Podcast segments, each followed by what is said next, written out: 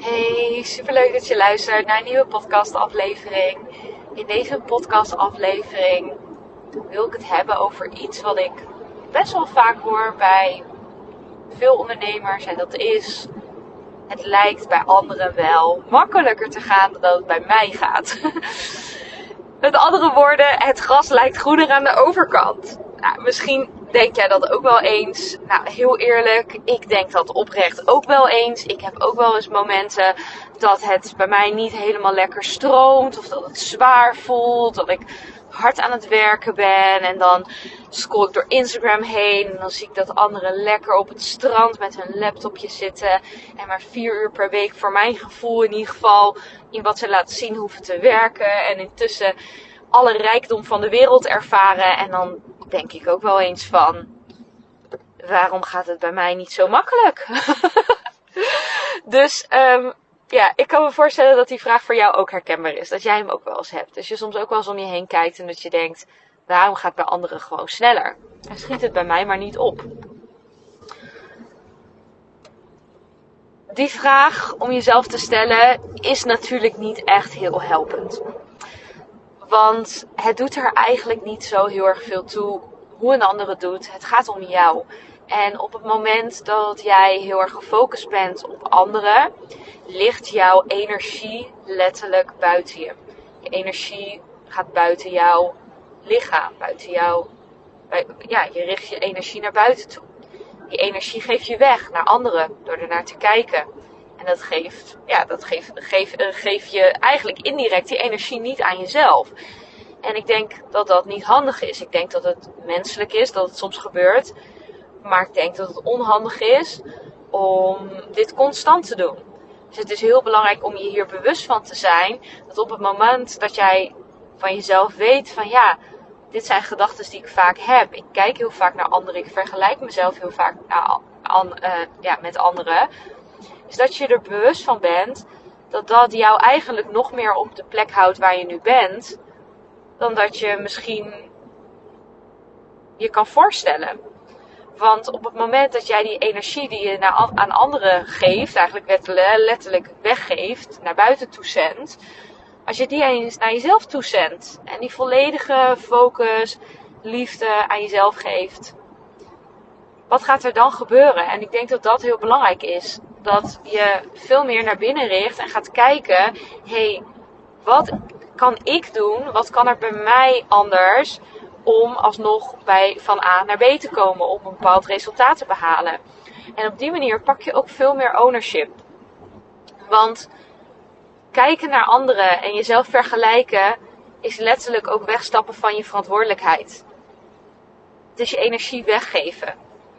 Je neemt verantwoordelijkheid op het moment dat je je energie naar binnen richt en kijkt naar jezelf in de spiegel kijkt, letterlijk, of tenminste niet letterlijk, maar echt in de spiegel kijkt zelf en kijkt: hé, hey, wat kan ik doen? Wat heb ik nodig? en dat is super belangrijk.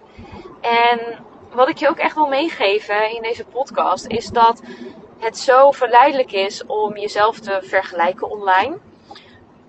Maar twee dingen. Eén, je ziet nooit het hele plaatje online ik doe zelf echt mijn uiterste best om een zo real mogelijk beeld te laten zien online. Maar zelfs bij mij zie je niet het hele plaatje. Dat is gewoon onmogelijk. Ik kan je niet 24 uur van mijn dag laten zien. En ik kan je ook zeker niet alle gedachten die ik heb op een dag met je delen. En dat zijn er veel. En dat zijn niet allemaal uh, positieve uh, gedachten. Uh, daar komen ook andere soorten gedachten en twijfels en onzekerheden komen er naar boven. En dat heeft iedereen. Iedereen heeft die dingen in zijn of haar leven die jij niet ziet. En dat vind ik zelf ook altijd zo ontzettend mooi in mijn groepsprogramma's, waar we groepsessies hebben. Dat je voelt hoe erg verbonden we eigenlijk met elkaar zijn. En dat we elkaar misschien online volgen, maar echt nog half niet weten wat het verhaal achter iedere ondernemer is en waar iemand vandaan komt. Dus je ziet niet het hele plaatje. Dat is altijd heel erg belangrijk om te weten. je ziet een statisch, je ziet letterlijk een foto, je ziet een moment en je ziet niet wat iemand voelt, wat iemand denkt, wat er in iemand doorgaat, wat iemand heeft meegemaakt, noem het maar op. En gelukkig zijn er steeds meer ondernemers online, halleluja, die wel um, ook die kant regelmatig laten zien. Want ik denk dat we dat echt nodig hebben om ook die kant te zien. Maar dan alsnog weet, je ziet niet het hele plaatje.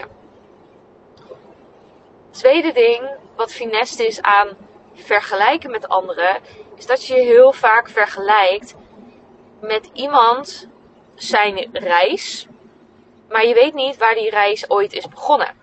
Dus je vergelijkt jezelf met iemand die bijvoorbeeld bij stap 8 is van de 10, terwijl jij zelf nog bij stap 3 bent. Maar misschien zie jij niet aan de buitenkant dat die persoon al bij stap 8 is en dat hij ook al die stappen heeft doorlopen waar jij nu nog mee bezig bent.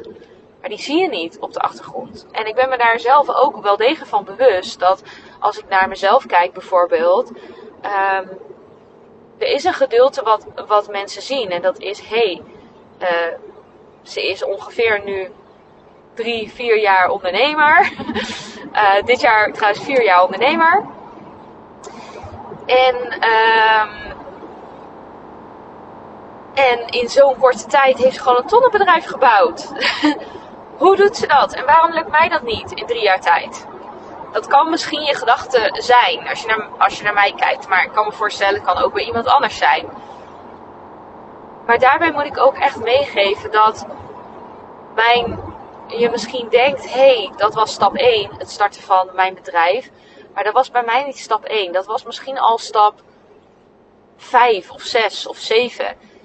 Want voor die stappen heb ik ook al heel veel stappen gezet.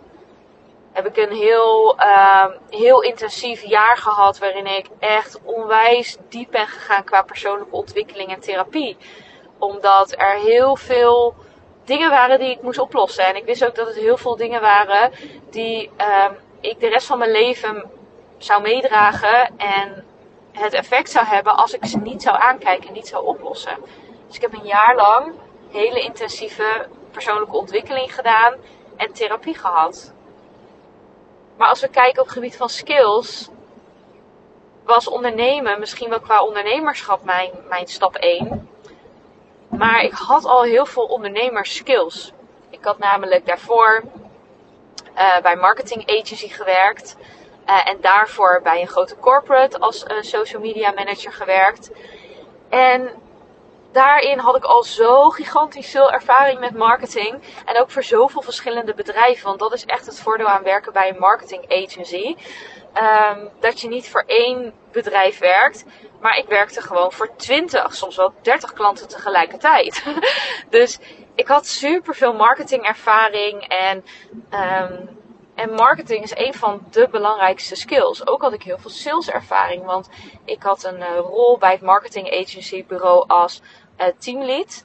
Um, dus ik had leiding over het hele communicatie, media en uh, PR team. En um, nou, ik was dan ook eindverantwoordelijk over de voorstellen die er de deur uit gingen naar klanten. Ik ging vaak bij de klanten pitchen. Een voorstel uh, pitchen, een presentatie pitchen.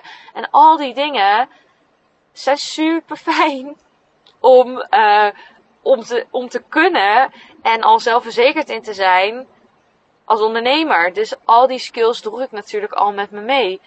Um, het bedrijf ook waar ik uh, voor mijn, voordat ik ging ondernemen heb gewerkt, de agency. Daar kwam ik binnen toen er, was ik letterlijk de derde werknemer. De derde werknemer in loondienst. En het was echt een start-up. En toen ik, uh, toen ik wegging, werkten er rond de 50 mensen. En ik heb me eigenlijk, toen ik er zat, nooit zo, zo gerealiseerd. Dat ik eigenlijk al een soort van ondernemer was binnen een bedrijf. Want ik heb echt meegeholpen, samen met natuurlijk de anderen die bij de start van het bedrijf destijds waren, met het uitbouwen van het bedrijf. En dat vraagt ook bepaalde ondernemerskills van je. Maar zelfs dat was niet mijn stap 1. er zaten nog stappen aan vooraf. Want ik heb een opleiding uh, communicatie gestudeerd. En nou, nu moet ik zeggen dat ik zo'n HBO-opleiding niet super veel waard vind. Maar de stages die ik gelopen heb waren super waardevol. Ik heb onder andere bij de Telegraaf uh, heb ik uh, gewerkt en op de redactie. En daar heb ik echt super goed, maar ook super snel leren schrijven. Want je had daar echt uh, per dag een soort van target van hoeveel, uh, hoeveel dingen je moest schrijven. Voor, voor, uh, voor, voor Vrouw was het. Ik werkte bij de Telegraaf bij het magazine en het online platform Vrouw. Ook een skill die super belangrijk is. En een ander ding wat ik rond die tijd ook deed, was dat ik samen met mijn zusje een platform had, Good to Be You, zo heette het, goodtobeyou.nl, um, waarop ik allerlei tips en tricks deelde en blogs deelde over persoonlijke ontwikkeling, over gezond leven, over voeding, over sporten, noem het maar op. En ook daar heb ik zo ontzettend veel van geleerd. Dat was de allereerste website die ik bouwde. Um, ik leerde hoe SEO werkt, hoe je jezelf vindbaar maakt in Google. Want ik heb daar geen cursus voor gevolgd. Ik heb dat gewoon echt in de praktijk geleerd. Omdat ik een, een, een website had.